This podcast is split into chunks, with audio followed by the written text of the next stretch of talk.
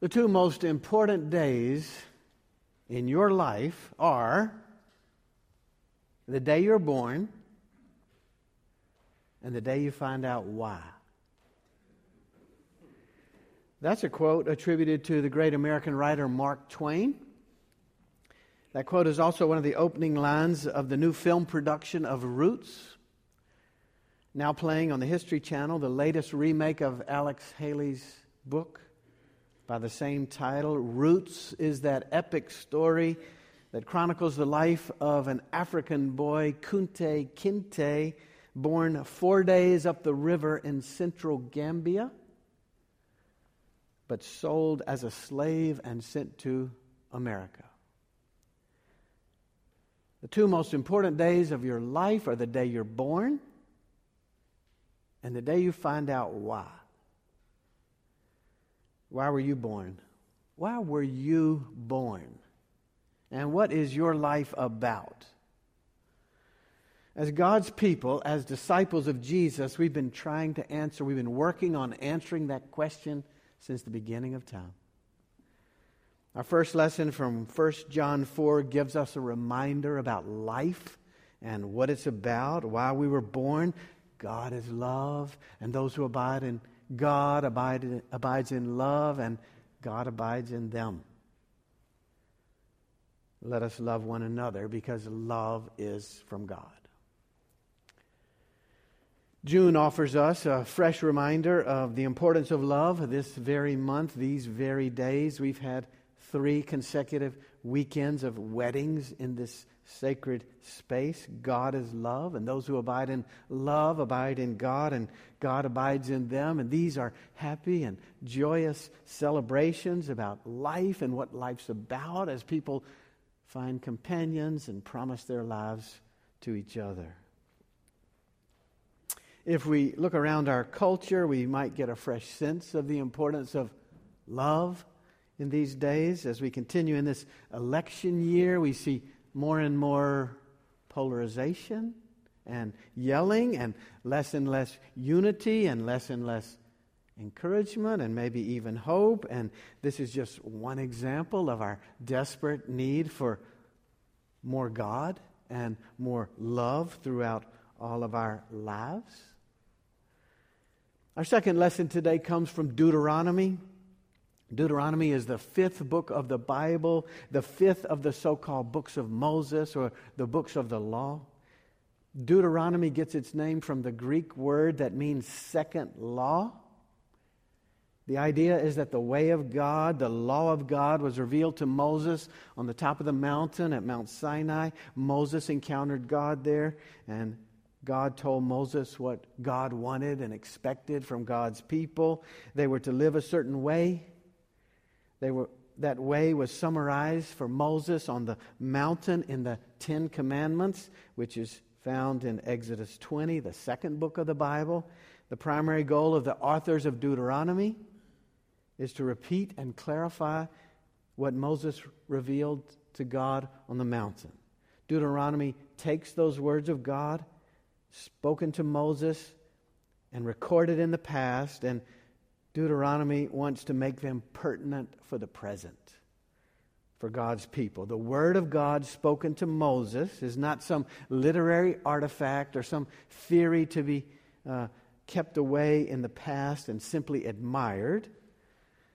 In fact, the opening words of Deuteronomy actually say, These are the words that Moses spoke to the people.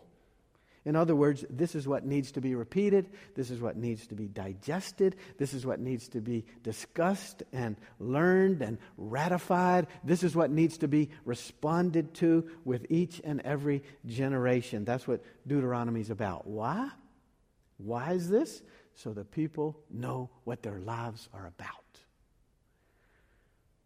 They will know who they are and for whom they live they will know what to do and what to care about. They will know where to find life and life in abundance. This is what Deuteronomy is all about. Here's our second lesson today. It comes from Deuteronomy chapter 10. It's considered a summary of the whole book of Deuteronomy, uh, beginning with verse 12. So now, O Israel, what does the Lord require of you? Only to fear the Lord your God, to walk in his ways, to love him, to serve the Lord your God with all your heart and with all your soul, and to keep the commandments of the Lord your God and his decrees that I'm commanding you today for your own well being. Although heaven and the heaven of heavens belong to the Lord your God, the earth with all that is in it, yet the Lord set his heart in love on your ancestors alone and chose you their descendants after them out of all the peoples as it is today. Circumcise then the foreskin of your heart, and do not be stubborn any longer, for the Lord your God is God of gods and Lord of lords, the great God, mighty and awesome, who is not partial and takes no bribe, who executes justice for the orphan and the widow, and who loves the stranger, providing them with food and clothing. You also shall love the stranger, for you were strangers in the land of Egypt. You shall fear the Lord your God. Him alone you shall worship. To him you shall cleave, and by his name you shall swear. He is your praise. He is your God who has done for all for you all these great and awesome things that your own eyes have seen. Your ancestors went down to Egypt, 70 persons, and now the Lord your God has made you as numerous as the stars of heaven. This is the word of the Lord. Thanks be to God. The two most important days in your life are the day you were born and the day you discover why. The day you find out why. In 1630, the ship Arbella was appro- approaching the shores of New England and the Massachusetts Bay Colony. It was carrying a group of pilgrims. Their leader, John Winthrop, realizing both the excitement and the apprehension of that moment, preached a sermon on that ship that would become the hallmark of the history of religion in America. Winthrop reminded his shipmates that they were part of God's faithful people, that their future in the land depended on how they lived and what they did. Winthrop concluded his sermon with some words from Deuteronomy. Quote, Let us therefore choose life, that we and those who come after us may live obeying God's voice cleaving to Him, for God is our life and our prosperity. That comes from Deuteronomy 30, 19, and 20. We're always pilgrims on a journey. We're always discerning and sorting out what our life is about, what we will do, whom we will serve. This is our ongoing calling. And as we continue in this sermon series, the word for the week, today's word comes from our text in Deuteronomy cleave. In fact, though the word gets changed in more recent translations and cleave becomes less and less a part of a contemporary conversation, I think I could make the case that this word cleave summarizes Deuteronomy and could be a one word great summary for all of Christianity for all of faith. Cleave. Cleave means two things it can mean to separate. But the second meaning is the one that's the most prominent and the most powerful. Cleave means to hold fast, to cling to. Cleave means to stick to and not let go. Cleave to God Cleave to the one who gives life and to the one who deserves our praise. Uh, Deuteronomy says, cleave to God, cleave to the activities and actions of God, the things that God cares the most about executing justice, loving and serving others, tending the widow and the orphan. Cleave's not mentioned in the New Testament, at least not in this translation, the New RSV. Jesus doesn't seem to use the word cleave, but he spoke strongly and often about cleaving when he reminds us of the greatest commandment Love God with all your heart, soul, mind, and strength, and love your neighbor as yourself. In fact, he's basically quoting Deuteronomy verbatim. This word, cleave. Cleave. Cleave intends to help us as we sort out the why we were born, the what of our living. Cleave. Some of you know that this past week I spent three days again with police officers who have found themselves in traumatic circumstances following some critical incident in daily police work. This care for police officers began in 2009 in our chapel. We hosted the first of these seminars for traumatized officers, and since the first one in our chapel, this was the 12th one We've helped more than 400 police officers find life and care and healing from very difficult situations that emerge from regular police work. This week we had a group of 45 new officers coming, mostly from Virginia. Some brought their spouses, but some also came from Ohio and Arkansas, where they're trying to create the same program in those states.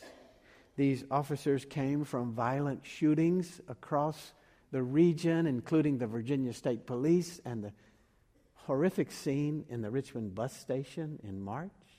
They came from Richmond and violent shootings in our city. They came from Fairfax and Norfolk and Southside and other places. We had officers whose critical incident was a car wreck. We had officers whose critical incident was the death of a child. We had five officers who were closely related to suicides because suicides now happen twice as often as police killed in the line of duty. Suicides by police officers happen twice as often as police killed in the line of duty. So I was there this week with police, and I obviously had this word going through my mind and heart cleave. Cleave. Here's the challenge. Here's what John Winthrop knew when the pilgrims were about to disembark from Arbella and land in Massachusetts. Here is what we all know when we're honest, when life happens, when we continue with the living of our days, even and maybe especially when things are great, but particularly when critical incidents invade our lives, when challenges come our way, cleaving to God and cleaving to the things of God can become very difficult. For any of these police officers, the challenge might be a nasty image that stays in the forefront of their minds and hearts and probably wakes them up in the middle of the night. An unfortunate event that happened to you can become the pall that covers everything about your life, or the fallout from an accident can touch everything about you, not just about work, but your personal relationships and the way the police department treats its officers and more. These incidents can steal life, can steal joy. And you wonder when it was that you last really laughed. And you wonder when it was that you last felt hopeful or positive about something. Where these kind of critical events bring about new tendencies, like drowning your troubles in alcohol or looking and working only for the day that you can retire and nothing else matters. Life can so easily lose its luster, and anger and irritation and total indifference can become primary emotions. We know about this. You know about this. It's easy to drift away from cleaving. Cleaving to God is what we're called to be about, but that new morning arrives and we wake up and we go through the same routine and if we're not careful there's little focus and there's little joy and there's little relates to god and god's ways and instead of glorifying god and enjoying god forever as the catechism reminds us we find fresh reasons for irritation all over the place. The line at the grocery store unsettles us. The nagging back pain, the headache, the snide comment, or an email that we receive discourages us. The struggling economy, the uphill battle with depression, the endless visits to the doctor, the worries about our children the worries about our parents, all this can take away our joy. And instead of enjoying our friends, we find ourselves tired of the same conversations. And instead of living with gratitude, with many blessings, we may conclude that life is pretty futile and filled with mostly frustrations and annoyances. You know about this. People have been dealing with it forever.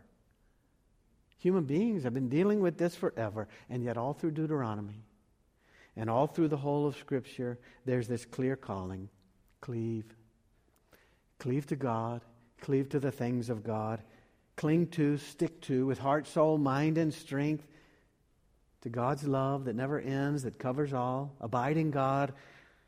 Cling to the things of God, the actions, the activities that God cares most about, loving others, extending hospitality, helping the needy. This is the way to life, the way to life eternal. Cleave cleave. It's a reminder about our focus. It's a reminder about our priorities. We seek to open our hearts to God in prayer. We seek to come to church and share life in community, participate with others who help us cleave to the right things. We want to build connections that make us healthy and wholesome, focused on God that covers us. We seek to love. God is love. Those who are in God love one another. This is what life is about our compass, our direction, our hope, our strength. We have all various personal situations going on. We have various pursuits, various ways to engage particular happenings in our lives, but our calling, our commitments are grounded in cleaving to God and cleaving to God's ways. This is why we exist. This is what life is about. This is what leads to more life and life eternal cleave.